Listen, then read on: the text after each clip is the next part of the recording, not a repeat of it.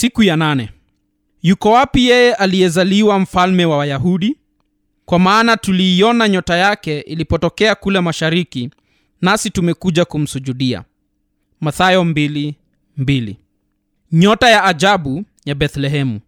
Kila mara biblia inatufanya tuchanganyikiwe tunapotaka kujua kuhusu jinsi mambo fulani yalivyofanyika. Hii nyota iliwaletaje wale majusi kutoka mashariki mpaka yerusalemu haisemi kwamba iliwaongoza au iliwatangulia njiani mpaka yerusalemu. Biblia inasema tu kwamba waliona nyota kule mashariki. Mathayo 22 na wakaja yerusalemu. Na hiyo nyota iliwatangulia namna gani katika huo mwendo mdogo wa maili tano kutoka yerusalemu hadi bethlehemu kama mathayo 29 inavyosema? Ni kwa namna gani hiyo nyota ilisimama juu mahali alipokuwapo mtoto? Jibu ni kwamba hatujui. Kuna jitihada nyingi za kueleza hilo kwa kutumia viunganishi vya sayari au vimondo au supanova au mianga ya kimiujiza. Sisi hatujui. Ningependa kukusihi usiwe mtu wa kukisia na kubahatisha mambo ukitumia nadharia ambazo hazina mashiko wala umuhimu wowote wa kiroho.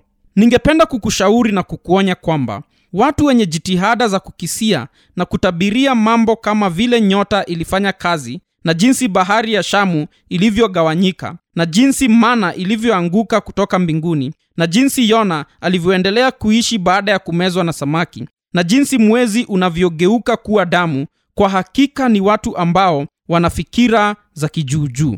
Ndani yao huwezi kuona utunzaji wa kina wa mambo makuu ambayo ndiyo nguzo ya injili utakatifu wa mungu uovu wa dhambi kutojitosheleza kwa mwanadamu kifo cha kristo kuhesabiwa haki kupitia kwa imani peke yake kazi ya utakaso inayofanywa na roho utukufu wa kurudi kwa kristo na hukumu ya mwisho. Siku zote wanaonekana kujaribu kupotezea wengine njia na makala mapya au kitabu kinachowasisimua kinachoshughulikia jambo geni hawapati msisimko na mambo halisi na makuu ambayo ndiyo nguzo ya imani. Kile ambacho kiko wazi kuhusu tukio la nyota ni kwamba nyota inaonekana kufanya kitu ambacho haiwezi kukifanya kwa uwezo wake kama nyota. Inawaongoza majusi mpaka wanafika kwa mwana wa mungu ili wamwabudu. Kuna mmoja pekee katika mtiririko wa mawazo ya kibiblia ambaye anaweza kuwa chanzo cha nyota kutekeleza jukumu hili. Mungu mwenyewe kwa hivyo somo liko wazi. Mungu anawaelekeza wageni mpaka kwa kristo ili wamwabudu. Anafanya hivyo kwa kusababisha kuweko kwa uwezo na nguvu za ajabu ulimwenguni. Yamkini hata za kutikiza vitu vyote ili muradi kusababisha jambo hilo litendeke. Luka anamwonyesha mungu akielekeza utawala wote wa roma.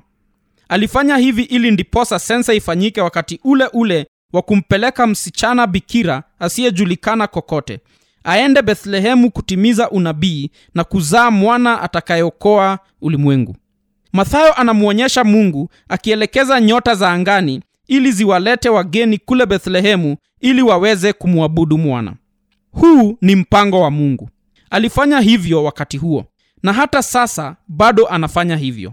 Lengo lake ni kwamba mataifa mataifa yote mathayo 24:14 yamwabudu mwana.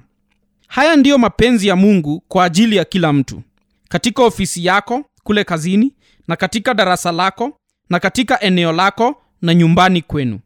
Kama yohana 4:23 kisemavyo baba awatafuta watu kama hao wamwabudu mwanzoni mwa injili ya mathayo bado kuna mwaliko wa njooni muone lakini mwishoni mwa kitabu cha mathayo ujumbe ni nendeni mkawaambie. Wale majusi walikuja wakaona. Sisi tunapaswa kwenda na kutangaza yale tumeona na kusikia. Kile ambacho hakibadiliki ni lengo na uwezo wa mungu katika kukusanya mataifa yote ili wamwabudu mwanawe. Kumtukuza kristo kwa kumwabudu na kumsujudia kwa mataifa yote ndiyo sababu ya ulimwengu kuwako